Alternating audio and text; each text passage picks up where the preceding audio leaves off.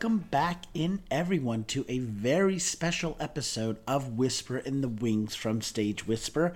This is part one of our coverage of the Chain Theater's One Act Festival, which is playing now through June 25th at the Chain Theater. You can get your tickets and more information by visiting chaintheater.org. This is going to be a very fun and fast episode as we have 13 shows from the festival between two episodes for you. We'll be speaking with each of them for roughly about 15 to 20 minutes apiece. And over the course of that time, we'll be able to get information about the show as well as about the artists themselves. So we hope you enjoy this two part coverage of the Chain Theater's One Act Festival. And hopefully, you'll be able to join us either in person or virtually at one of the many shows that is happening at the Chain Theater now through June 25th. Make sure you head on over to chaintheater.org and get your tickets for one of these exciting shows. And with that, please enjoy the following conversations with the artists of Chain Theater's One Act Festival.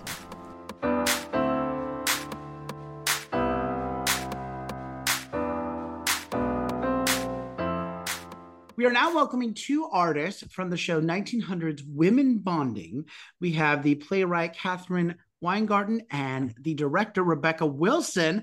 Ladies, welcome to Whisper in the Wings from Stage Whisper. So happy that you had some time to quickly drop by. Catherine, I want to start with you and asking you to tell us a little bit about this show. Yeah. So this play it was originally a commission from this small theater company called Inversion, and they specialize in adaptations. So I was commissioned to sort of be inspired by the short story The Yellow Wallpaper, which is all about like postpartum depression. And so I was part of a night that was done at the tank of like lots of plays inspired by that. And yeah, the play is sort of like my own take on like angsty period piece womeny vibes and sort of where the story brought me to. And yeah. Catherine how did you come up with the idea for the show? Yes. So it was really drawn from my personal life because at the time um, i was having some like stomach issues and I, I was feeling actually a doctor had sort of like overprescribed me medicine and i was like stuck in the apartment. This was actually pre-covid but it has a real COVID vibe and I was sick and I was just feeling like so frustrated and so stuck. But I guess because I'm like a comedic writer, whenever I write things, it sort of comes out trashy and comedic. So I guess it's sort of dark subject matter. Even the original story was about like postpartum depression, but where my mind goes is just sort of like I was just thinking about these women and they're like trying so hard to pretend like everything's fine almost that feeling like when you're doing small talks and it's like, how are you? And you can't really tell them what's happening. So I think it sort of was coming from those sort of tortured feelings. Interesting. I want to bring you in now, Rebecca. You are the director. So I'm wondering what is the message or thought you're hoping that the audience will take away from the show? One thing I like about Catherine's work is it's unapologetically feminine in every angle of what being feminine means. So I hope that I hope that women come to see the show and they identify with it, but they also feel strong anyone else comes to see the show and they see that there's there's lots of unique struggles to being a woman that were once true hundreds of years ago and continue to be true now but also that they have a laugh because it is it is very funny even though it deals with some kind of sad things. I think that sometimes laughing through sadness is just the easiest way to get through it. Hmm. I'm going to slip a question in here to you real quick and ask what has it been like developing the show it's been actually a lovely process because I just worked with Catherine doing a staged reading of one of her full length plays. And then we went right into this one act right after. So we had already kind of been working with each other and with the same actors. And so while this is a different show, her voice and her writing is so strong. So we were able to kind of use some of the kind of workshopped ways of working through this very unique writing style um, in this play as well. Lovely. Final question for this first part for both of you. Who do you hope have access to your show? And Catherine, I'm going to start with you on this. Yes, I hope. Well, everyone has access. I think in terms of people who'd be like especially intrigued, I think if you like like a period moment, like if you like like a Bridgerton or like a Downton Abbey, I think you'll appreciate sort of the period vibe. And I think if you're interested in sort of theater that's talking about like mental health and like unique ways, you'll definitely connect to the piece. And then I also think I'm a writer who's like playing a lot with language and I just love language and try to make it my own. So I think if you're intrigued by sort of the downtown theater scene and playwrights who are sort of play with po- use language as poetry, I think you'll also be intrigued. Love it. Rebecca, what about you? I hope that young artists, kind of at an impressionable age, you know, middle school, high school ish, get access to this show and get to see, you know, that not everything has to be, you know, To Kill a Mockingbird or Death of a Salesman. Like there's room for all different kinds of plays. And, you know, you are allowed to like whatever theater you enjoy. Love that want to step aside from the show for a minute and focus on the two of you now. Want to start by asking you to what inspires you, what shows or playwrights or composers have inspired you, or some of your favorites. Rebecca, can I start with you on that, please? Sure. I'm a huge fan of Josh Harmon. I think he writes the mm-hmm. funniest, rawest, truest things um, imaginable. And I'm just a sucker for any of his plays. And I'm also very inspired, not a theater person per se, but by Rachel Bloom and her uh, very female centered writing. Great, great list there. Love them. Mm-hmm. Catherine, how about you? One of my earliest influences is uh, Christopher Durang. And I always just love him because he has such a like dark sense of humor and he always like can use his life and take hilarity out of like the saddest things that have ever happened in his family and there's always some catholic guilt and pregnancy's gone wrong so definitely him and then another sort of jewish this is more jewish friendly influences wendy wasserstein who is just like so funny and was talking about like what it means to be like a young woman and find your voice in a time when you know theater was so male heavy and it was pretty edgy. People were like what? A woman's story on stage? And she sort of did that which is cool. Love those. Uh, Another great list. Amazing. Thank you. Want to jump to my favorite question now and ask you to what is your favorite theater memory? My favorite theater memory was opening a new musical in February of 2022 because it was everyone's first show back from COVID. And some people had been on Broadway, some people had only done theater in high school and they were 20 years old. It was just a total mixed crowd, but everyone was on the same page about how exciting it was to be there. Yes. Mm. Love that. Oh, that's amazing. Mm-hmm. We, we love a heartwarming story like yeah. Catherine, what about you? Let's see. I think one of my favorites was so I went to Ohio University for grad school, and my thesis play is called This Is How You Got Me Naked. And we had, it was like a production, it was like my culminating thing of my time there and we had like a whole me and the director we had like a whole panel come out on stage and i felt like it was like american idol and i was like so scared because they sort of ripped the other play and then they were like way nicer to me and then everyone was like clapping for me and I, it was just like a very nice feeling because i feel like i worked my butt off to get that mfa so i felt very recognized for my work. Yes. And way to go getting that mfa Thank good you. for you Thank you both for those wonderful memories. Love hearing those. Are there any other productions or projects either of you have coming on the pipeline that we might be able to plug for you?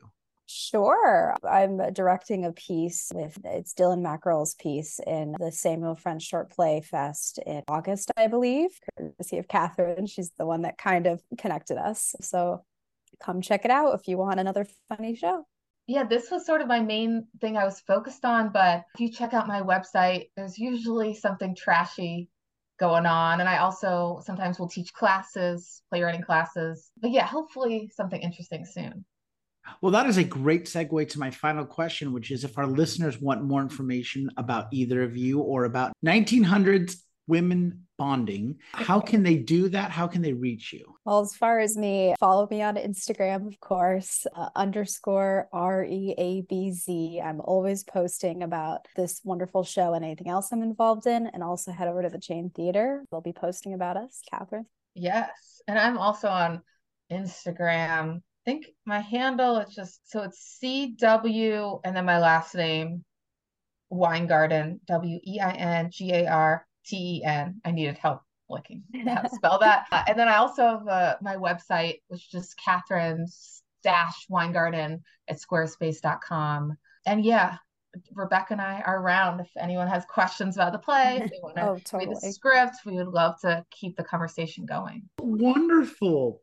Well, Rebecca Catherine, thank you so much for this quick rapid fire questionnaire talking to us about 1900s women bonding.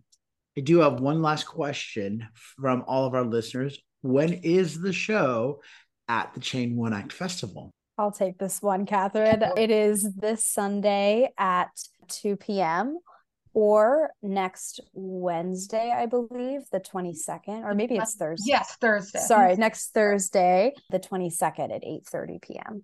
And I think there might be a talk back this weekend. There is a talk back. Well, wonderful.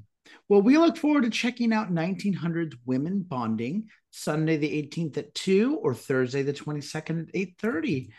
Catherine, Rebecca, thank you so much for joining us.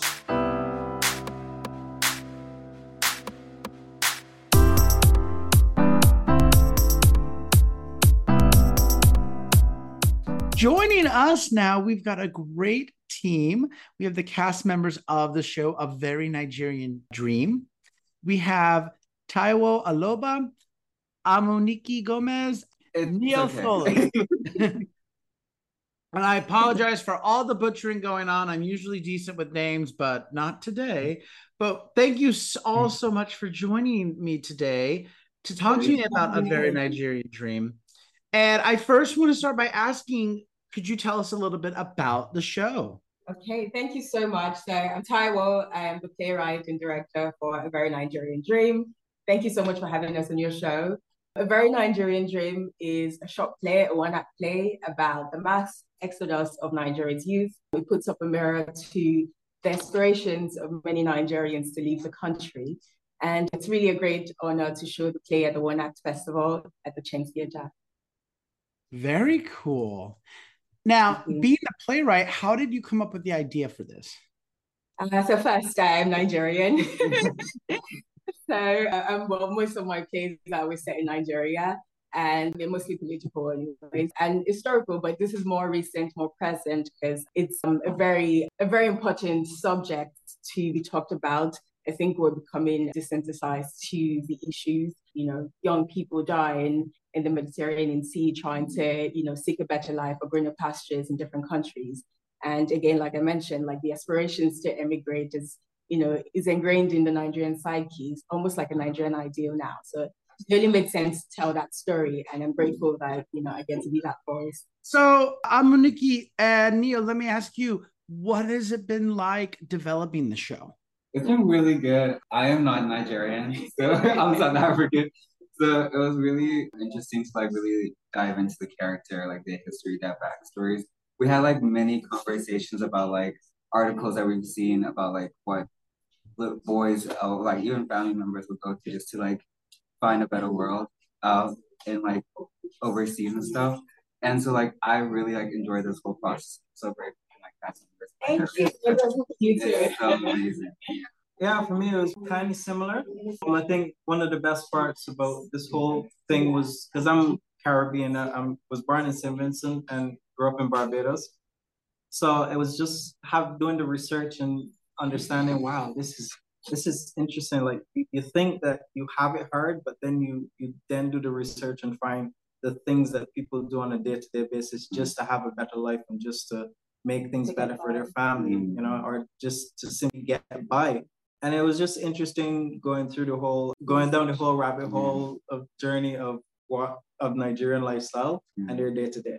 Yeah. Taiwo, what is the message or thought you're hoping that audiences will take away from your show?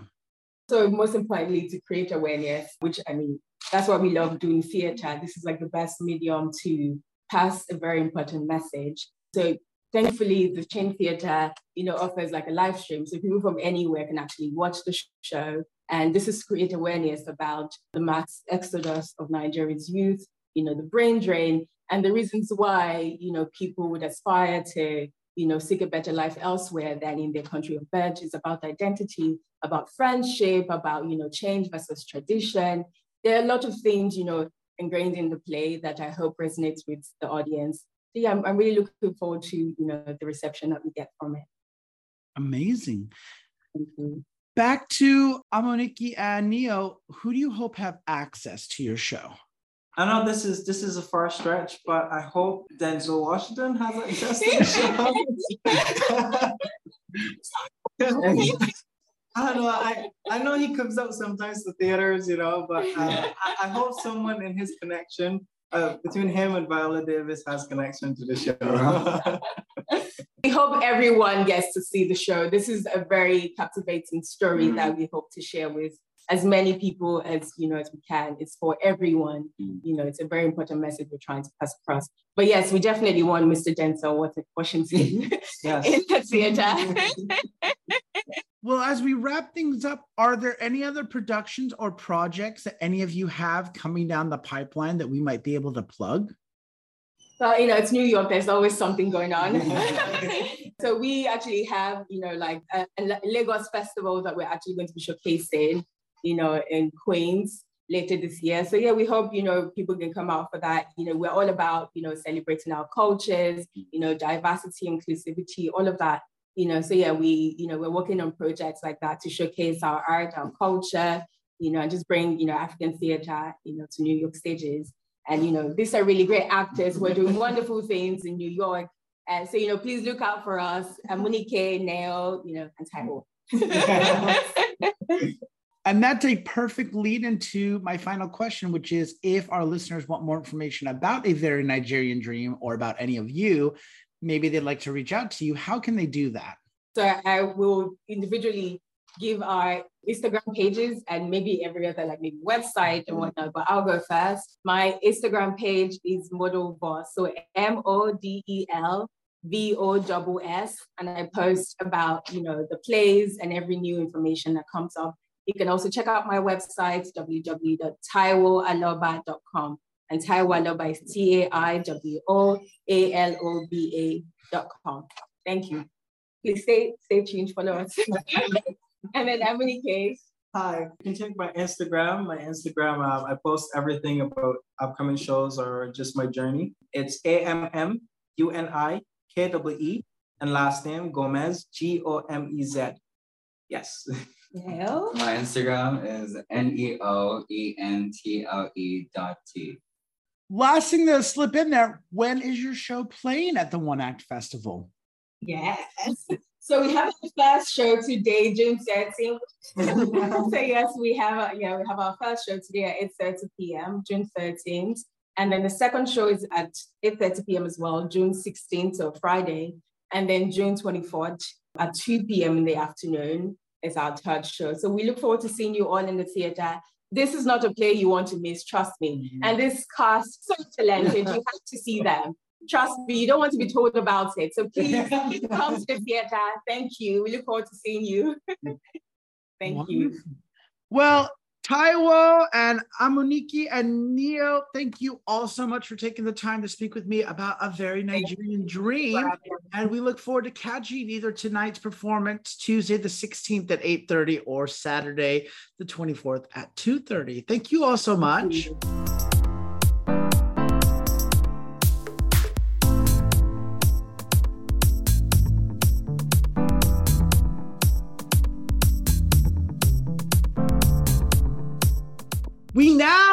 Have stopping by the wonderful team with Dinner with Myself. Rachel Elmy, Christopher Brown, and Roshan Matthew. Thank you all for stopping by. Happy to be here. Thank you. I want to start things off with you, Rachel. You are one of the many hats you wear is the playwright. I would want like you to tell us a bit about your show. Okay, so basically it's about well, the tagline is basically OCD sucks. Imagine having dinner with it. So in the play, in the play, the main character Val is trying to have a nice dinner to herself and she keeps getting interrupted by her three OCD obsessions, which are cleanliness, checking, and morality. I love it. I also love that tagline. That's brilliant. Thank How you. did you come up with the idea for the show? I, I came up with it a long time ago. I forgot exactly how I came up with it, but I remember writing it down in my little moleskin. And I did, I maybe because I was kind of like having a conversation with my own OCD because it basically, in a way, because you think of, because it tells you like to do something, the compulsion, and then you come up with a rebuttal, and they always, it always has an answer for pretty much anything. And that's what I'm trying to highlight with this show. I love that. Let me go ahead and bring on the other two guests we have and start with you, Roshan, because you're not only the assistant director, but you're also the prop master, which is amazing. And ask what's it been like developing this show? It was fun. Like most of the direction was done by uh, Rachel. I was just in charge of like making sure that, like, since Chris plays three roles, I just had to make sure that Chris can transform into all three characters at the right time between the scenes and be on stage on time. So that was my role in the creation of this play. I love that. And and that's a great way to bring in Chris. Chris, you are our lead actor. What has it been like developing the show? Well, it's sort of been a bit of a roller coaster, a very stable one, I hasten to add, but it happened very quickly. Like, I just got a text out of the blue from Rachel one day. We were in college together, and I was actually in a feature length play that she put in my freshman year, her sophomore year. So then suddenly we were reuniting and talking about doing this this one act together, and it just came together from there. That's fantastic. Sticking with you, Christopher, I'd like to know what's the message or thought you hope the audiences take away? just that however challenging your OCD or other mental health issue might be, that you can claim agency over it. And there is the possibility for change and growth and healing, even if it is a real challenge, which it is. I myself have uh, pure OCD, so it's like the obsessions without the compulsions. And when I was reading the script, I just just struck me how humane the script is, in addition to being incredibly like funny and insightful. Because what Rachel was talking about about how OCD always has an answer, I feel like a lot of people, like myself included, struggle with getting caught in like the trying to have a logical argument with OCD thoughts, and they're not logical. It isn't. They will trick you into thinking that they are, but they're not. And so Yes, I love the theme that no matter how scary it might be, you know, you're not alone and help is possible. Hmm, I like that. Rashawn, how about you? What is the message or thought you hope audiences take away? This was an interesting play for me because I come from the other side of the fence where like I have not personally experienced these things. So for me, seeing this come out in into like in a tangible form where you know i could it was like being inside like a person with ocd's head like or being inside val's head and seeing like how what the things that they have to deal with on a daily basis that was interesting for me like and i feel like the people who don't have ocd can like use this play if they are able to like see this play they can like understand and form a vi- uh, visual understanding of how OCD works for a person with OCD. Maybe like gain more empathy in a sense, I would say. But for me, it was like seeing it from the outside and being like, oh, this is what you go through, like in that way, like understanding them. Rachel, I want to start with you on this next question. Who do you hope have access to this show? Oh my gosh, that was like the main thing. I hope people who have been undiagnosed can see this show so they can. I, it took, I'm 26 now, but it took until I was 23 to be diagnosed. And I had basically these uh, OCD my whole life. And I've had these obsessive thoughts my whole life. And I wasn't diagnosed until much later in life. And because it's so hard to explain, and it's really, so I'm hoping people who have undiagnosed people with OCD can feel more validated than they ever did before with OCD representation because a lot of the time either OCD is usually represented with men, unfortunately, because female representation is actually, I don't think I've ever seen OCD representation in the media with women. And if there is, please let me know. And the other thing is, in the past, OCD has been seen as kind of a caricature, and it's really not that. It's incredibly debilitating and it's really hard. It can be kind of funny to talk about, which I'm trying to like portray here, but overall, it's it's just terrible. And I hope some people can feel validated, and that the same thing that Roshan was saying about how people who don't have it can actually see it in a more tangible way and um, and understand the condition more. That's fantastic. I want to step away from the show for a minute now and just focus on the three of you. I want to ask my favorite question to you three, which is what is your favorite theater memory? In sixth grade, I played King Duncan in a production of Macbeth at the Folger Shakespeare Library in Washington, D.C. It was our sixth grade class activity. And I remember getting up on stage during my entrance. I, uh, like, this was my, you know, big debut in the role. So I strode out in there and I very conscientiously sat back down in the throne they had and I bonk my head very audibly on the prop. and so there's just an instant of like, oh god, everyone saw that. And so then I just said, curse this chair. And the whole theater uh, burst into laughter. So, yeah. I love um, improvisation is a wonderful skill to practice. Yes. I love that who would like to go next?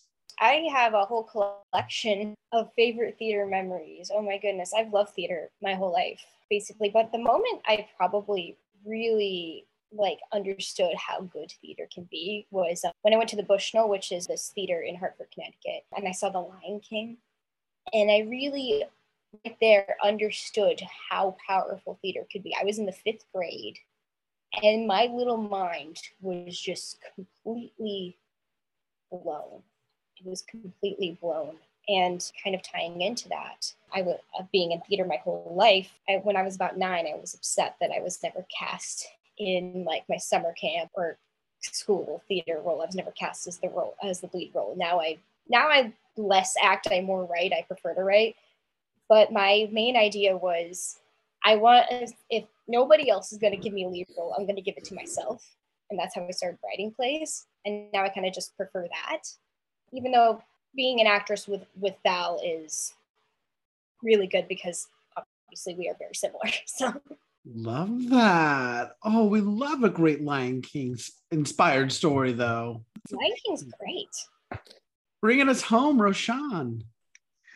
Yes, like uh, growing up, I don't think like I participated much in theater other than maybe once once a year for like either like church activities or like school activities probably. So like i wouldn't have like childhood memories to go with it. But if i had to pick one right now off the top of my head it would be going and seeing funny girl in new york. I was i think the first play that i went to that i was like wow they can you can do so much with it. And i saw it with julie benko and she was amazing too. So like i think that and the thing I, I feel like is like being so close to it because the other shows that I'd gone to before were like far back, and Funny Girl was the one I got in the seats in the front too. So I was like second row orchestra. So that was like amazing to watch, and I think that was like the experience that I would put forward. That is amazing. Oh, love that. All of those memories were fantastic. What a great variety. Thank you all for that. Are there any other projects or productions that any of you have coming up that we might be able to plug for you? Yes, I am continuing to write plays. I'm actually, I was in the train last night and I actually came up with the idea for like that I'm hoping to perform for like the next One Act Festival that I'm hoping to do. So please keep keep me in mind. I am hoping to perform that and I am hoping to always have something lined up eventually. I'm still starting out in the New York scene, even though I did do two two shows in college, but I'm hoping that it'll come down the pipeline. So just keep keep me in mind, I guess. well, nothing concrete yet, but this weekend I started production on a new short film. I'm a filmmaker and screenwriter by trade. And so, though it was fantastic, this experience has been fantastic to like, you know, in a professional setting, be on the, that other side of that creative divide and be an actor there. So I feel like that was, this has been a great experience, but just keep your eyes peeled, I guess. Finally, if our listeners want more information about Dinner with Myself or about any of you, perhaps they'd like to reach out to you, how can they do that? Okay, so my Instagram handle is at Elmy Rachael. That's E L M Y R A C H A E L, and that's my personal that's my personal Instagram account. And my the the uh, play also has an Instagram. It's all lowercase. It's at dinner underscore with underscore myself underscore play. So I hope more people can see that, and I hope and people want to reach out to me. People, especially people who who have OCD. I would love to hear from you. You can find me on Instagram at Christopher Brown Film, and you can check out my website at christopherbrown.myportfolio.com. Wonderful. My final question is when are the performances of Dinner with Myself? Oh my goodness. Okay, so the next one is tomorrow night at 8. Please see it. We are the first ones up. And the last one will be at 2 p.m. on Sunday, June 25th. So please be there. We will also be available virtually. I know there that the chain theater has a link for that. But yeah. Well, Roshan, Rachael, and Christopher, thank you so much for joining me today to talk about Dinner with Myself. We look forward to seeing it on Wednesday, June 14th at 8 or Sunday, the 25th at 2. Thank you all so much.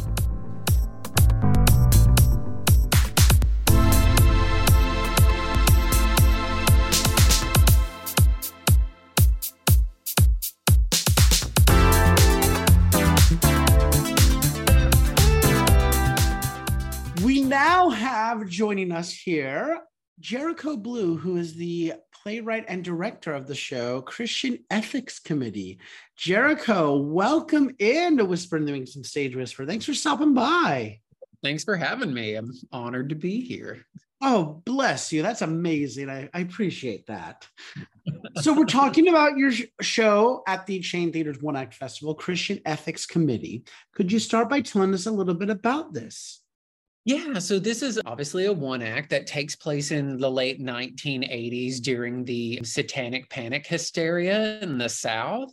And so basically, an agnostic family moves into a Southern Christian community, and they just, these group of ladies decide to make a propaganda video that scares people and informs them of how their children's, you know, lives and well being can be at stake when this family challenges the Christian system. So they get together to make this propaganda video and disperse it amongst their Christian community. we love a good satanic panic show, you know. Yeah. How did you come up with the idea for the show? Yeah, so I was watching the documentary a couple of years ago, Hail Satan, and it just kind of like re brought up all of my frustrations of growing up gay in the South and the hypocrisy with that. And I had been looking for a long time to kind of facilitate my thoughts on Christian hypocrisy. And so this just kind of came about and it gave me an opportunity to, you know, tap into my thoughts with that and also use a moment in history to facilitate that in. Love that.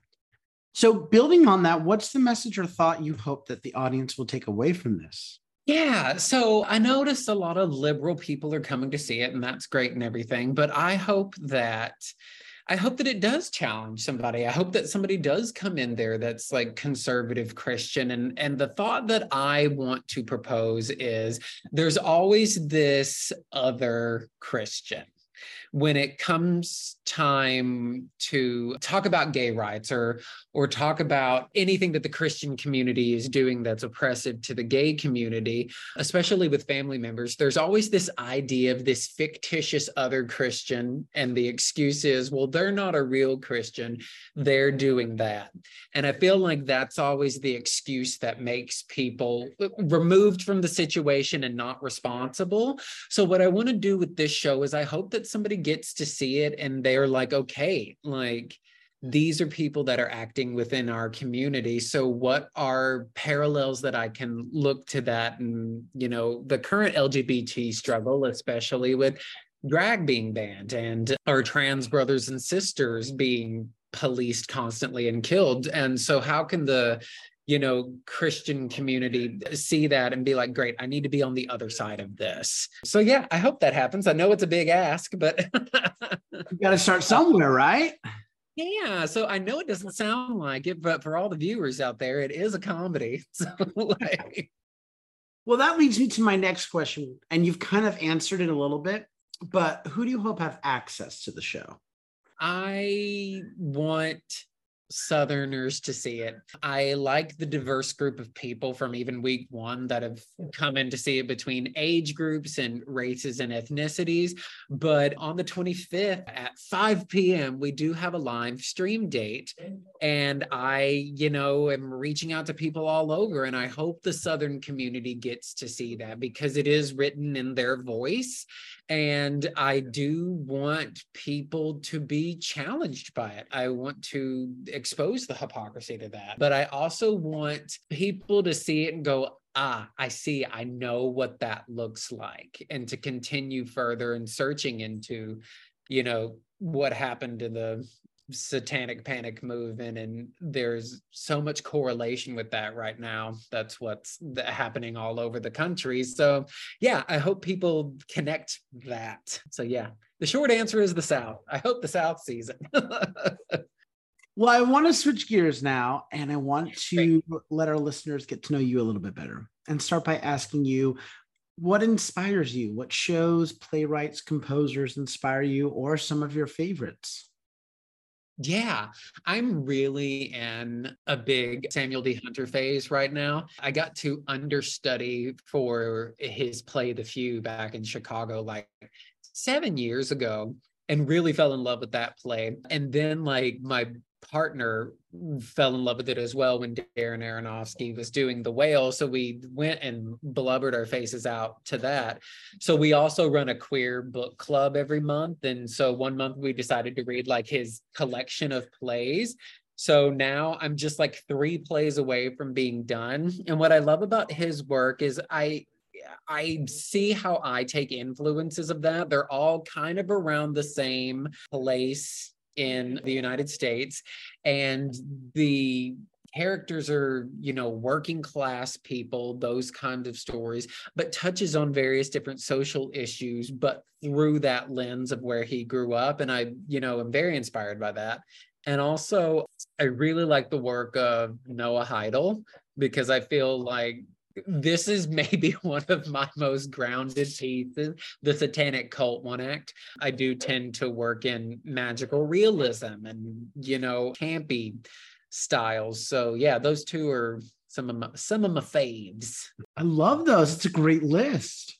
What is your favorite part about working in the theater I love the immersive aspect. I love that collectively, with a group of human beings for relatively 90 minutes to two hours, you get to see something real. You know, with film, you you can go to various different places and and, and watch the film, and it's the same every time. But you know, for this 90 minutes, it's it's just that moment that's going to happen. And I love that. There's something about film is very much a window is open and you're looking into that window but theater is getting to be in the room which is fantastic. So i love seeing a person go through an emotional journey. I love being in the room during that emotional journey. Total cliche theater answer but like i love the human experience that i'm getting to have and it makes me closer with people. Yeah. That, that is a beautiful answer. No cliche at all. We love the good human experience. We never want to be without it again. And speaking of good human experiences, we've arrived at my favorite question to ask, which is what is your favorite theater memory? Oh man, I love theater to where I'm going in with no expectations and then I am just flipping caught off guard. And I remember one time I visited New York before I lived here and I was with a, a group of people and just like we just could not get tickets to anything. And this was before my obsession with Laurie Metcalf involved. And I we randomly were like, fine, let's see this thing. And it ended up being Sharr White's The Other Place. And it just, it was one of those moments to where like I left and I think me, my partner, and our group of friends just like didn't speak for 20 minutes just because it was so brilliantly written. The performances worked well together the whole twist about her having Alzheimer's and we're seeing a play through the perspective of somebody with Alzheimer's when halfway through the play you think she's just an erotic ass. Yeah, it was just so well done and it caught me by surprise. So like I think about that play a lot when I'm writing my own things of like, have I given away the surprise? Have we built up to the surprise? Because I want there to be this surprise. If it's obvious from the beginning it's it's taken away that magical moment. So yeah that one's going to stick with me for a while. I love that. Thank you for sharing that memory. That's wonderful. Of course. Are there any other productions or projects you have coming on the pipeline that we might be able to plug for you yeah, so Vivid Stage next month is doing a reading of my play Hissy Fits, which is about a Southern woman uh, 90 minute solo show. They're having a reading as a part of their summer solo series. So, yeah, they're going to be reading my play, and it's about a woman over the course of 30 years that, you know, reevaluates her conservative beliefs when she starts raising a gay son. And currently, right now, my play, The Kids Are Seeing Lavender, is a part of the Ripped Festival at American Blues Theater. So it'll be available for the month on their digital libraries. Yeah, so that's what I got going on. Very cool.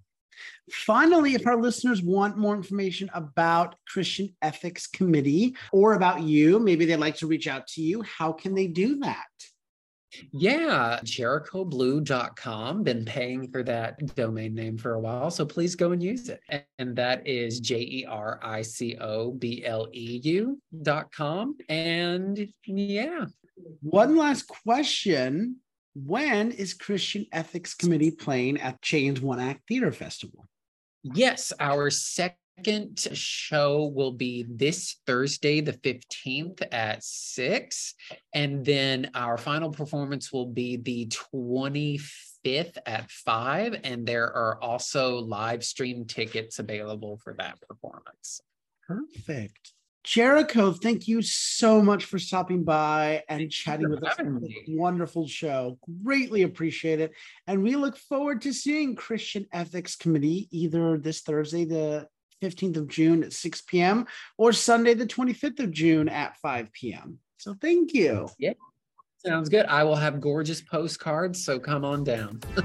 Wonderful.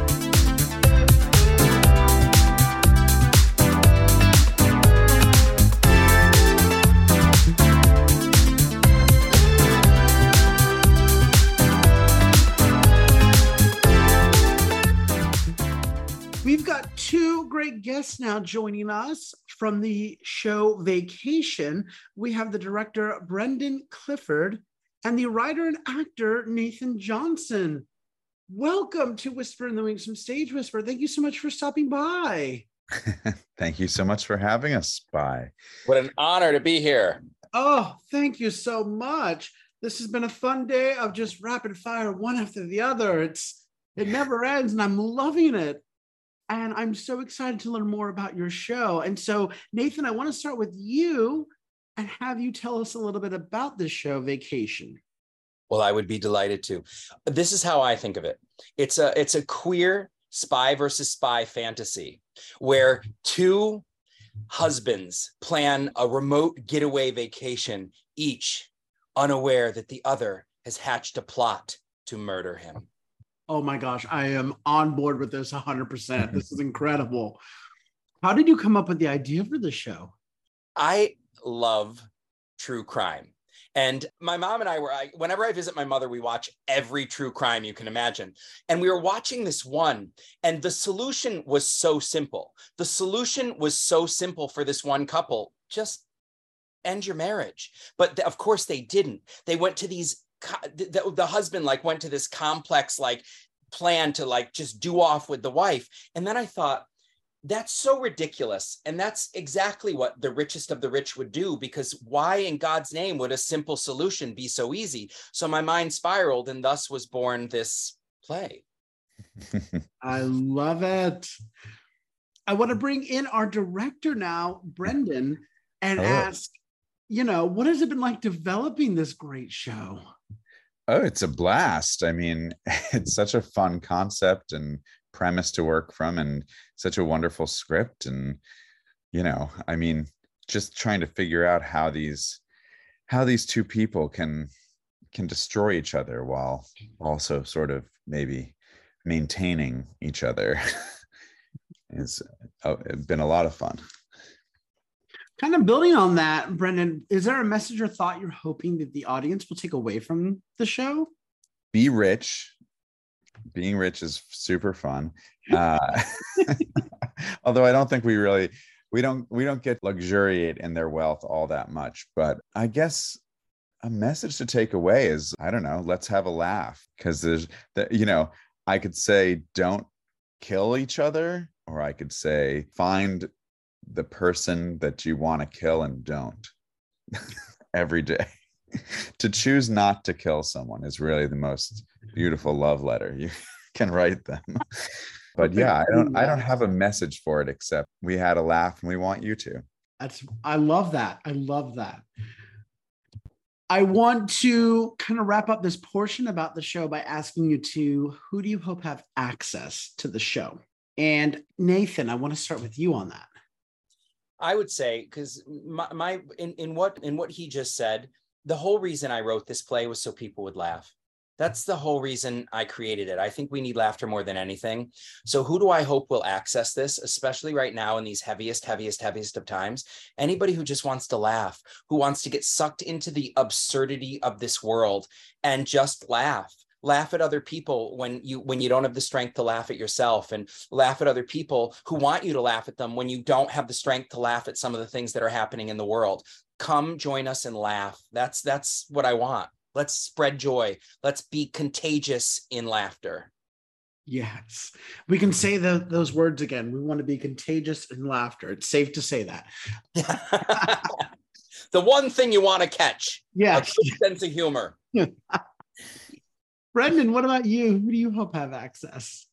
I mean, you know, it's oh, it's so great to be able to do a queer play, you know, with other, you know, we have an entirely queer team and that's, you know, always thrilling to get to do that. And so of course I would say I would like queer people to have access and desire to come see it and be available on our few chances they can see it. But it's so relatable, you know, to any anyone in a relationship at all. So I think I don't even want to specify that I I hope it's that because I hope I hope queer people can go see anything they want to see whether it is about that or not or you know with queer characters. But you know everyone I don't what do other people say to this question? Yeah the target audience is people who want to see a, a comedy play in a new play festival some people who like new work and want to see something fun and new but yeah and, and also everyone who doesn't want to see it I want them to have access also. Yeah. Well, changing lanes now, I want to give our listeners a chance to get to know the two of you a little bit better. And I want to start by asking you two what or who inspires you? What playwrights, composers, or shows have inspired you, or some of your favorites? And Nathan, I'm going to start with you again on this question. you know i i love my, my my my dear friend and mentor charles busch will inspire me till the, the moon and back you know not only in his work but in the the the advice and mentorship he's given me through the, the, the time i've known him he's a huge inspiration to me i'm constantly in I, I, I love i'm a big lover of musicals I love Kinky Boots. I love Waitress, which I find extremely interesting because I hated the movie. And then I watched the play, the, the musical, and I was like, my whole world shifted in one moment because I went in there expecting not to like it because I hated the movie.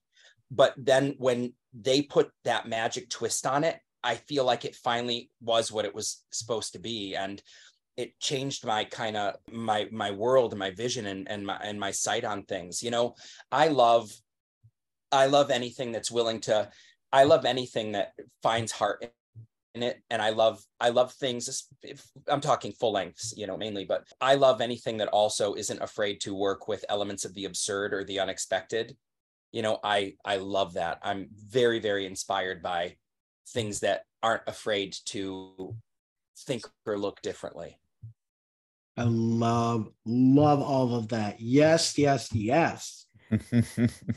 Brendan, what about you? I mean, how do I follow that answer? You know, my my dear friend Edward Albee has always been an inspiration. You know, just I don't I don't have a one to one for that, but uh, no, I'm a huge lover of musicals also, and that that the, the they're um, the constant inspiration, of course. But I don't know. I grew up reading like Edward Albee and Christopher Durang and Tom Stoppard, and and those were the first people that I produced and directed as well. Their plays, not you know, I wasn't responsible for their careers, but I did my own little productions. but you know, I don't know. I'm inspired by by the people I work with, by the people around me. You know, I can name a list of writers and directors and but it's i'm inspired by by life it's i don't know that how do you distill why you like do theater you just have a you just have a little fire a specific little fire and it it burns forever. So that that inspires me. I love that. Well what is your favorite part of working in the theater? And brendan i'm going to start with you on this one. Oh the money. It's definitely the money. I, you know, it's, I think it's creating something that's alive. You know, I worked a lot in TV and movies as well, but there's something that is just so, you know, kinetic and in the moment when you do theater. It has to be, obviously, by its nature. And I think building something that is always breathing and changing, regard even when it's set, even when it's finished, is very exciting. And that's uh, one of many, many things I love about it. But that's the first thing I could think to put into words. I love that. Love that. Thank you. Nathan, how about you? For me, it's one thing and it's always been the same it's community.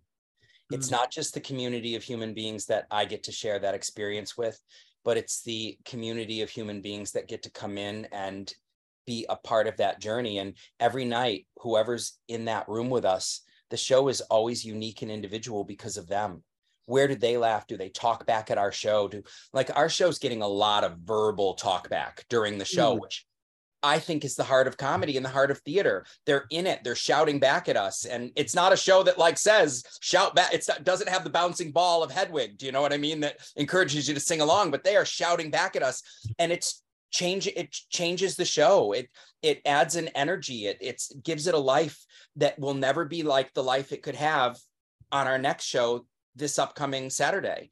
And then it can never have the life it'll have on our, our final show the, the next week. And that's only the result of community, of human beings. Theater can film film can exist, of course, with human beings, but then it can go on without human beings. Theater forever needs a group of human beings, just always, forever for it to exist. And it's the community of it that I think I think in my entire life, I've always been seeking community. And I think a lot of us as queers do that because there's so, you know, in parts of our life, you know, early on, depending on where we grew up and whether or not people were open to difference, you know, we find ourselves on the outside. So for me, it's all my my whole journey. And I think, you know, everything I write, there's that that seeking aspect of it, you know, and I think theater is one of the only places where you can so viscerally have community and almost have it so fast because we all come to it for the same reason. We all come to it with wide open hearts to create, to make. And you're you're entering a world of family from the first moment you meet, you know? Yes. Yes. Two great answers. And that leads me to my favorite question to ask, which is what is your favorite theater memory? You, know what? I'll do for a two, I'll do a two part answer, and again, and it's such a huge question, but sometimes the right answer is the first one that comes into your mind. I remember sitting in a theater seeing a high school production of Little Shop of Horrors, and my whole world exploded. Mm. I knew that that's I knew that in one way or another that, that that was supposed to be my world and that I wasn't supposed to be trapped in in in in the the situation I was trapped in with you know being the being the queer kid who can't hide. You know and I, I saw this and i was like there's a world for me. That's it. I want to be those people. I want to live that life. And then not long after you know they took us to see cats. And when i saw cats it was my first time in new york city and it was my first show that wasn't like at this high school. And it just changed my it just changed my mindset and changed the way that I looked at and saw the world and saw what what we could do and we could create. And I'll I'll be honest playwriting came late to me. You know my I started going to my whole training as an as an actor. Playwriting came late but I think so far my my my greatest experience has been the one that we're working on now because it's the very first time that my words I'm ever seeing in front of an audience Mm-hmm. and I, my go- my dream was to write work for myself to be in. And with the help of you know this brilliant director who's looking and changing and seeing different perspectives and angles i'm i'm able to step into for the there's only one first time for all of us in everything right? And this is my first. It's my first. I'm in my words in something that I envisioned that's become something that it never couldn't have could have been without this brilliant creative team that I'm so fortunate. You know, w- William um, Ryle, who's so such a brilliant actor. It's costumed by David Brooks, his husband, who's a three-time Emmy winner and nine-time nominee. You know, I'm just surrounded by this amazing team and and and we've got Brendan who is written for just such an iconic and hysterical TV show and has such brilliant vision and my very first is surrounded by these beautiful people i'll never forget it Hmm. I love that. That's that's awesome. That is absolutely fantastic. Brendan, back to you. I mean, God, I guess for me, it's the same.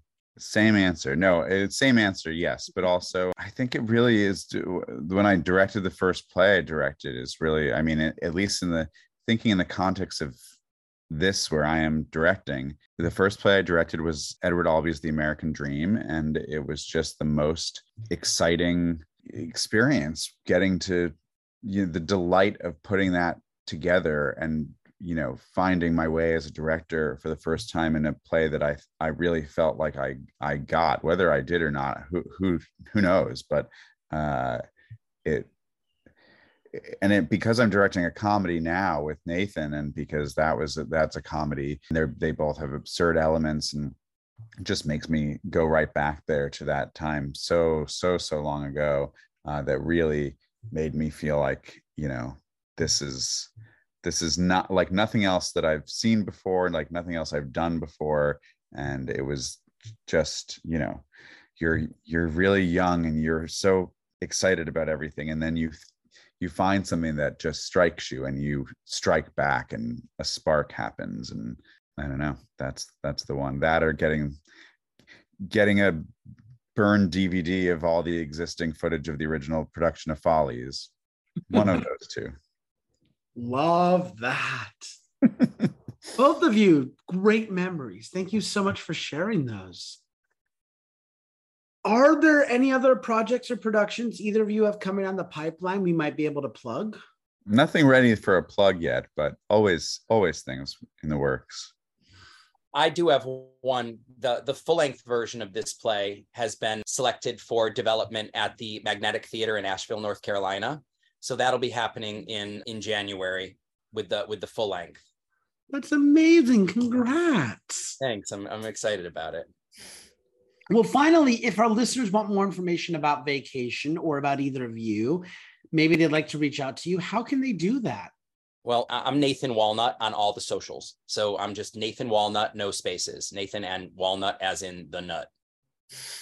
as in the nut, Nathan the nut.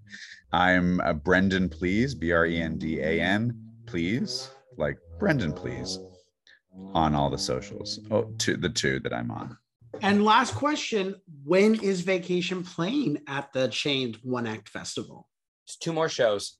There is this coming Saturday at 8 p.m. and then there is the following Wednesday at 8:30 p.m.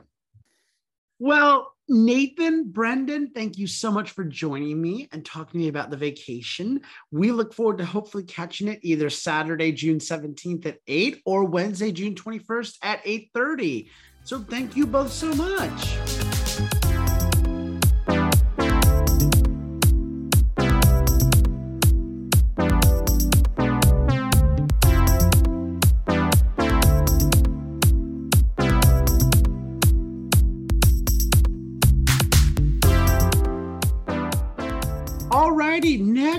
Joining us, we have the amazing director Kalina Ko, who is coming to speak to us about her show at the Chain One Act Festival, Pink Unicorn Frappuccinos. Kalina, welcome to Whisper in the Wings from Stage Whisper.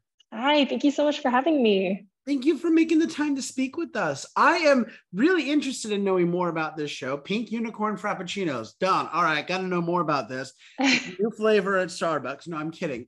Could you tell us a little bit more about this show? Right. Yeah, absolutely. I think I, like you, the title just caught my attention right away when uh, my friend Laura sent it over to me. But it is basically a play about these two friends who are meeting up over Pink Unicorn Frappuccinos at your local, um, we'll say your local mainstream hipster coffee shop. Fill in your own title there. And they are meeting over to Pink Unicorn Frappuccinos to just talk about their life, catch up. But one actually wants to break up with the other or break up their friendship with the other. And so it's about the drama of that and how friends can support each other even in their most difficult times. Oh, I love that. Now, what has it been like developing this work as the director? Yeah, it's been really fun. It's one of those pieces I think that is so dependent on the actors because it's just a two hander. It's just the two of them talking, sometimes screaming at each other for about 10 minutes. And so it's so dependent dependent on the personality and the chemistry of our two actors, who are fantastic, and they're Saili Brahme and Lennox Duong. And they just, the two of them have never worked together before. And I'd worked with each of them individually, but it was really lovely to see the two of them click into these characters and figure out the individual quirks. And so I think developing developing this piece has just been about working with them and figuring out how to make the language and the play and the characters just feel as natural and as connected and grounded to these actors as possible. So it's been a much more collaborative process than a lot of other uh, experiences I've been in. Love that. Is there a message or a thought you hope that the audience takes away from this? Yeah, I think you know, I think it's like more of a question than a than a particular message. I think if it leaves audiences mulling over, you know, what like how do we how do we interact with and ask for and provide like support to our friends even when our own like emotional bucket is at a minimum right? Like how do we figure out how to be there for each other and ask for help from each other when we're all struggling collectively? I think that's that's what i'd love audiences to to think about when they leave. Hmm. I like that. And who do you hope have access to the show? You know i think it i mean Think everyone loves to say that their play is universal. And I think that's true for most plays. I do think that this piece, for, for me, has really resonated with me personally, sort of as I moved to a new city a year ago and like really started embarking on my own professional career a year ago and, and understanding sort of what it means to build a, a, a social support network and an emotional support network. And so I think this piece in particular will hopefully really resonate with folks that are, you know, for whatever reason, whether it be what a stage in their life, whether it be a big move, a big change in their life, are in a place where they're thinking about what it means to build a strong, communicative, and supportive social network and what that power of friends, to put it in a cheesy manner, can do for a person's life. I love that. Thanks. I want to pivot now a little bit away from the show, let our audience get to know you a little bit better, and start by asking you what or who inspires you? Like playwrights, composers, or shows? Maybe some. Yeah. You know, not. I, I think the reason why I do theater has, has always been uh, my parents. Actually, they don't do theater. They did barely knew what theater was until I I told them I wanted to be in a play, and then they were like, where did you learn this word from? But they are immigrants and English is their second language. And so I grew up with sort of a very literal, but also like a cultural sort of communicative barrier. And I think a lot about how theater just has so many different languages to it. There's the, the literal language that we speak, but there, there's also like a design language to it and a movement piece to it. And there's all these different interpretations. And I think a lot about how theater gives us a chance to, you know, discuss in community because we're all watching the same thing for X amount of minutes, X amount of hours. And at the end of it, hopefully, I think a good piece of theater will invite you to keep talking about it. That's why I think I always love to love for my message for shows, as it were, to be questions instead of statements. I think I want to invite audiences in to keep talking. And so yeah, that that genesis sort of comes from my parents and a desire to to talk to them and connect with them. That's fantastic. Building on that, what is your favorite part about working in the theater? Yeah, the community. I think I think so many of us. I mean, I remember like being in high school and still trying to like figure out what it meant to be a high schooler and like a child and, and all of my friends but like the, the community of theater the like freneticness of like a tech week and being exhausted and like leaving the theater at night with my friends and like having stage makeup on and going to, I don't know, the local Wendy's or something. Just that like community element of like, you know, bonding with these folks and creating something with them together. Yeah, for me, it's always been the like fun of of generating with good people who just want to like see what we can play with and put together on stage. And so I think theater is all about the fun and the community for me. That's amazing. I love that. As we go down memory lane, let me ask my favorite sure. question, which is what is your favorite theater memory? Hmm.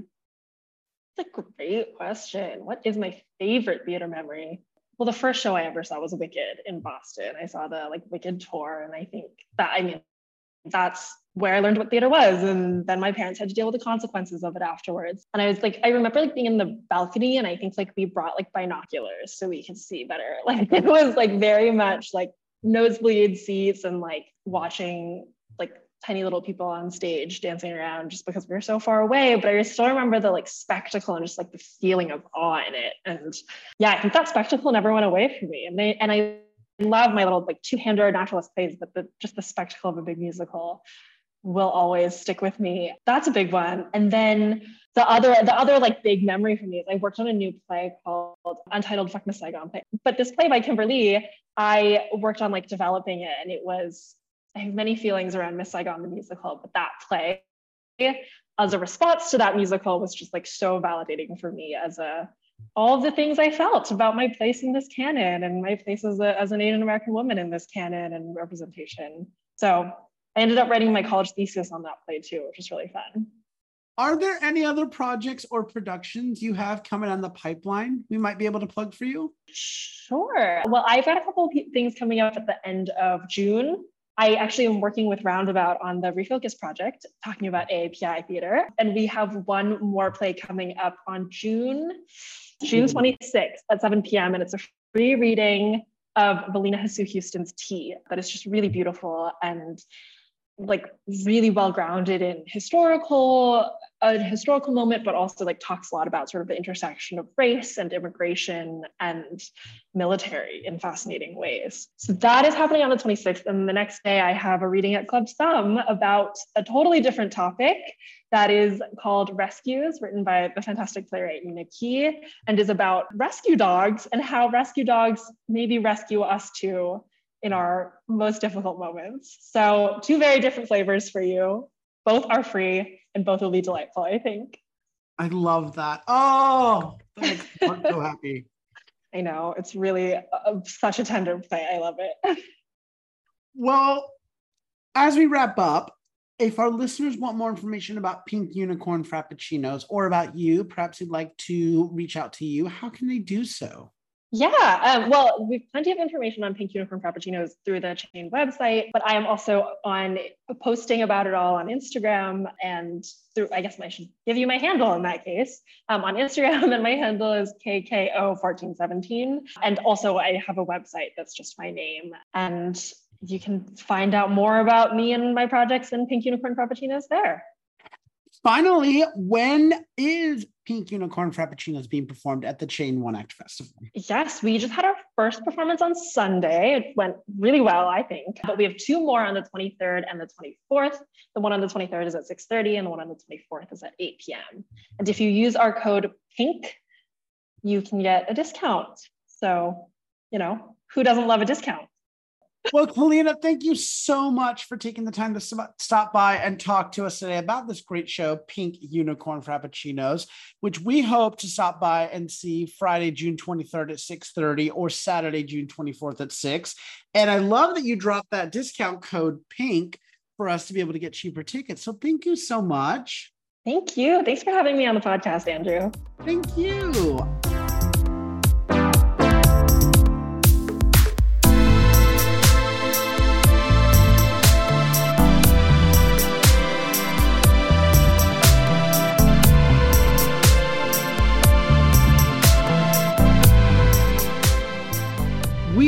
Have stopping by the Fun Time Factory here at Stage Whisper. Kyle C. Mumford, who is the writer of the new show Shrimp Pudding and the lead actress in the show, Madison Ritter. Welcome, welcome to Whisper in the Wings from Stage Whisper. So glad you have been able to stop by and chat with us, albeit briefly, but we're happy to have you. Thanks for having us. Happy to be here. I'm intrigued by this show. You're we just got done talking about pink unicorn frappuccinos. Now we're moving on to the next course, shrimp pudding. I mean, this is turning out to be an interesting lunch. And I want to start with you, Kyle, by having you tell us a bit about what this show, Shrimp Pudding, is about. Sure. In a quick pitch, I could say that the show is about minutes before walking down an aisle an indecisive bride has an unexpected run-in with her her ex-boyfriend who happens to be a caterer at the wedding.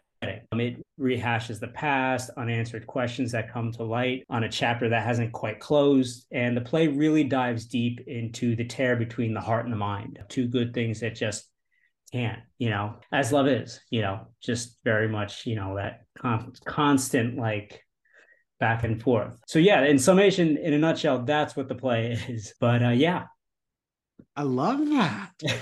How did you come up with the idea for the show? Oh God. Well, it started as an eight-page play, like a really short play that some based off something that actually happened to me. I had been with somebody years ago who wanted to be more serious and I was afraid of commitment. And we ended up not working out and I was banging my head against the wall, so upset about it that I had this huge fear of commitment and eventually I put it all down on paper and I put it in a showcase that I was in, and it got a really well received response. And after that, it just kind of stirred in me of what to do with this eight page play. And I wanted to do more. And then last summer, my sadly, my uncle passed away. And he was someone who who you know he could have lived so much more and experienced life so much more than he actually did. He had a lot of ailments that held him back mentally and and he it inspired me of like how much someone doesn't take advantage of the life they live they or they want to live. And so from last summer till now i've just been writing constantly and i made it into kind of a one act 45 minute play and I got to share an earlier draft of it at the Actors Studio, a playwright and directors unit, which I'm a proud member of and really happy about. And um, it got a very interesting response there. And then it led up me to where I am here today. And we got a great cast, and I'm super excited about it. Madison is amazing in the lead and really, really hones into the honesty of the lead, Connie. Well, that is a great way to bring in Madison. Madison, our leading actress. What has it been like developing the show? I actually haven't been with it for super long. It's been a really quick process. um, our director, Matt Gervanu, is a dear friend of mine, and he called me, I think, two weeks before we started rehearsals, mm-hmm. saying, Hey, we need someone to play Connie, and I think that you'd be a good fit. You know, she is someone with a nervous stomach who loves a person named James. And I am also a person with a nervous stomach who loves someone named James. who is a, a, a very easy easy role to to kind of see myself in I love that. What are the odds that everything that that literally life is imitating art? so what is the message or thought that you're hoping the audience takes away from the show, Madison?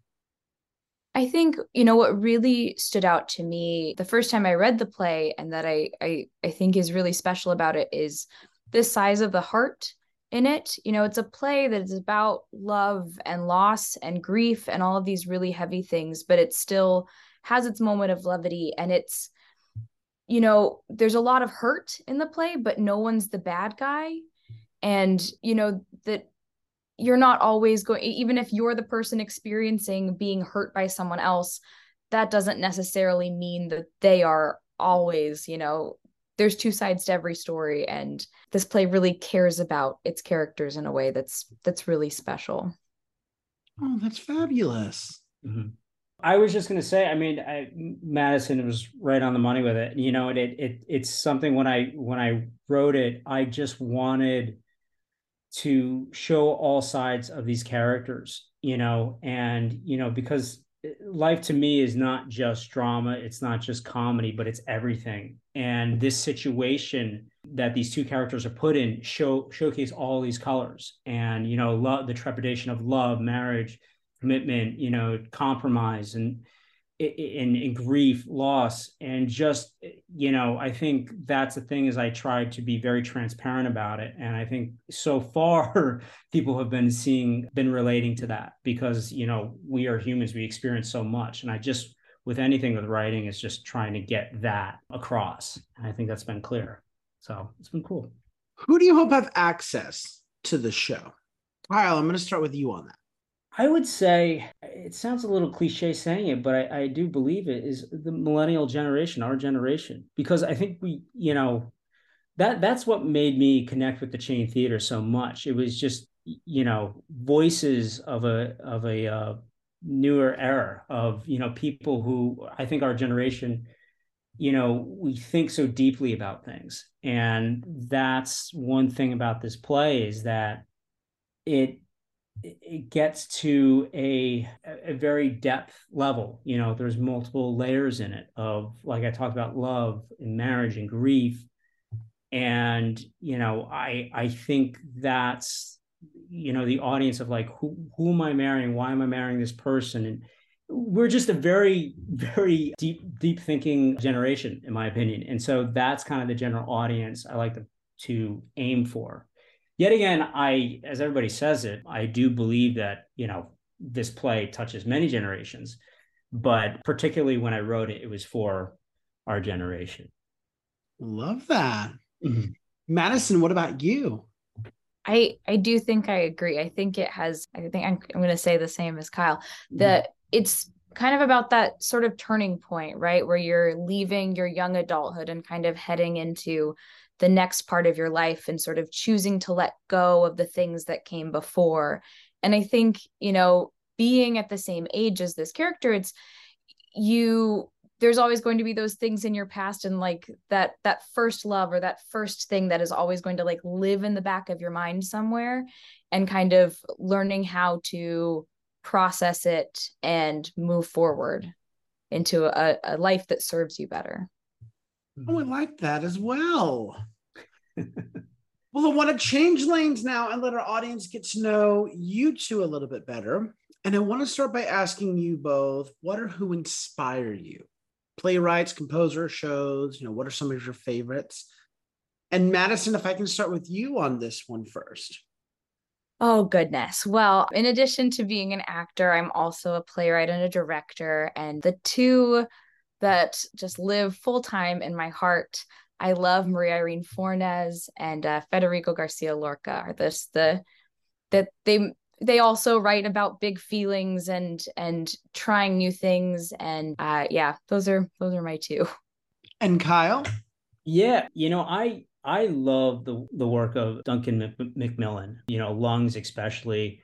I mean, he's somebody who just breaks the wall breaks the walls down of traditional theater and you know as someone coming from the film world screenwriting world into theater you know i, I just love like a different perspective of things and i love what he does i also huge in, really into Tracy Letts and also Annie Baker, The Flick, which is such, you know, so such talks about tendernesses of love and especially movies, of course.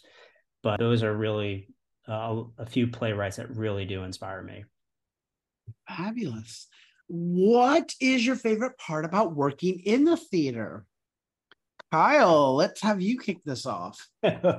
oh, fun. I I, I, the thing about it that I love, I, I'm super dyslexic, and you know, it's always hard to put your thoughts and your words on paper sometimes. And I think reading plays and and just getting the dialogue down is just so much fun for me. And it, it really kind of helped bridge that gap of, of struggle a little bit. And I love it when I'm able to get those words clearly down the dialogue and giving it to an actor and they take it in one completely direction and then giving it to another actor and they take it in a different direction and they show different layers of character you never thought were there and that process is one of my favorite things to do. Just having different actors bring their own spin on things and elevating your work and making you look good. I mean it's great. I mean it's you know casting is like 90% of it in my opinion but that process right there and you know with different actors taking your work is in, in performing it aloud is the best part for me. Love that. Madison what about you? Oh man. Well kyle got to go first on that one because it's it's the same thing. You know you start off with this little this little popcorn kernel of an idea somewhere in your brain and then something pops and you're like i have to write this thing down. So then you you write something and it's this like little world that only belongs to you that lives in this secret little space between you and your laptop. And then all of a sudden you're like okay i'm ready to put this to someone. So you give it to a director. And then the director takes it and says did you know that this is in here and this is in here? And you're like no, it was my perfect little world. And they're like, oh, well, this is what I see about your perfect little world. And then the director takes it and gives it to the actors and the designers. And then the actors and the de- designers say, oh, well, this is in this world and this is in this world and all of these other things. And all of a sudden, you know, this little tiny popcorn kernel has become this beautiful, multi layered, collaborative thing that doesn't belong to you anymore, that it belongs to this like wonderful group of different artistic minds and there's something just so wonderful about that and you know it really connects everyone in the process in a way that I don't think anything else really does. I love that. That's a great way, both of you, great way to describe the community of theater. So well done. Thanks. We've now come to my favorite question to ask guests, which is what is your favorite theater memory? I mean, you know, I I I could go on and on for days, but it's funny. I had a different one, but it, it's funny that you brought up the flick and something that I always think about. And one of my my favorite memories, I got to see the original cast of the flick. And I love, you know, Annie Baker's writing has so much space in it. You know, the the script mm-hmm. is this big and it's a two and a half hour play. And at one point during the middle of that play, my first niece was born, me seeing it. So I went in and then I was sitting there like in this quiet space and absorbing this like wonderful play and also being so excited about, you know, this person was coming into my life. And so now like this play is like my niece and I um, associate those two things that I love so much. I love that. Yes. Oh, it makes my heart so happy. Kyle, what about you?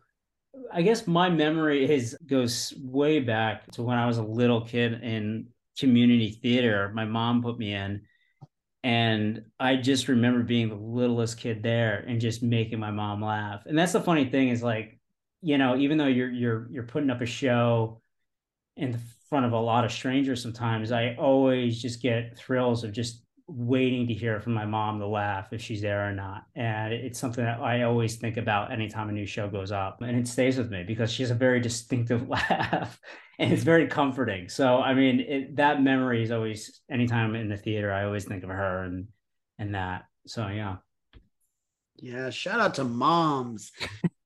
That's fantastic. Both of you, thank you for sharing those great memories. Thank you. Are there any other projects or productions that either of you have coming on the pipeline that we might be able to plug for you?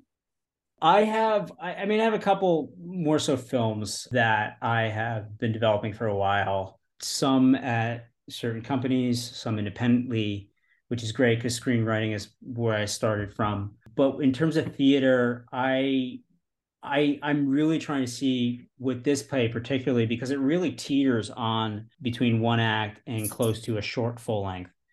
And you know, I guess the next step is really to see if it's got some more legs and try to find a longer run of it. And that's I'm looking forward to.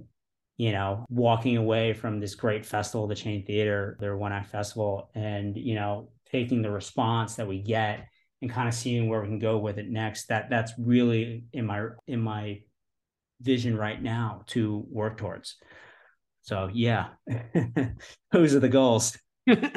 I do have one shameless plug that i should have mentioned. Yes. Uh, i do own a coffee shop with my partner in harlem. So if anyone listening it wants a really great cup of coffee near 116th street yeah come by sojourner coffee. Yes 116th street up by where we're at. Love it. Well, finally, if our listeners want more information about shrimp pudding or about either of you, perhaps they'd like to reach out to you, how can they do so? You could reach out to me by my Instagram is it's just Kyle C. Mumford, and my website is kylemumford.com. Mumford like Mumford and Sons. It's easy to say and remember when I say it that way. But yeah, that that's me. I'm on Instagram. If you look up Madison L. Ritter, but my handle is uh, Still She Sings Away. Perfect. And I'm so sorry. One more question. When is Shrimp Pudding playing? We have a show tomorrow, Wednesday, 14th, June 14th at 6:30 p.m. And then we have one final show on Saturday, June 24th at 5 p.m.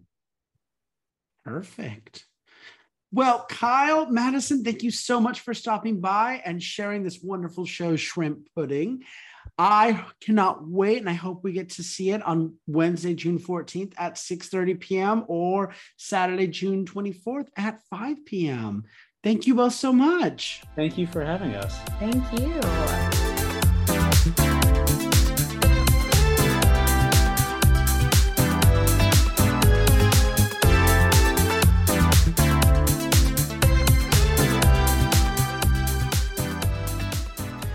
That concludes part one of our coverage of the Chain Theater's One Act Festival. Please be sure to come back tomorrow for part two, our remaining six shows, and we hope you've enjoyed this first part. If you'd like more information about Chain Theater's One Act Festival, which is playing now through June 25th at the Chain Theater, you can get that as well as tickets by visiting chaintheater.org. So until next time, I'm Andrew Cortez reminding you to turn off your cell phones, unwrap your candies, and keep talking about the theater in a stage whisper. Thank you.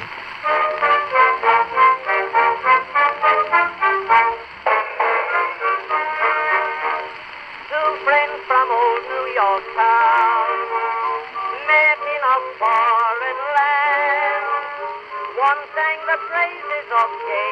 If you like what you hear, please leave a five star review, like, and subscribe. You can also find us on Facebook and Instagram at Stage Whisper Pod. And feel free to reach out to us with your comments and personal stories at stagewhisperpod at gmail.com. Our theme song is Maniac by Jazzar. Other music on this episode provided by Jazzar and Billy Murray. You can also become a patron of our show by logging on to patreon.com slash stagewhisperpod. There you will find all the information about our backstage pass as well as our tip jar. Thank you so much for your generosity. We could not do this show without you.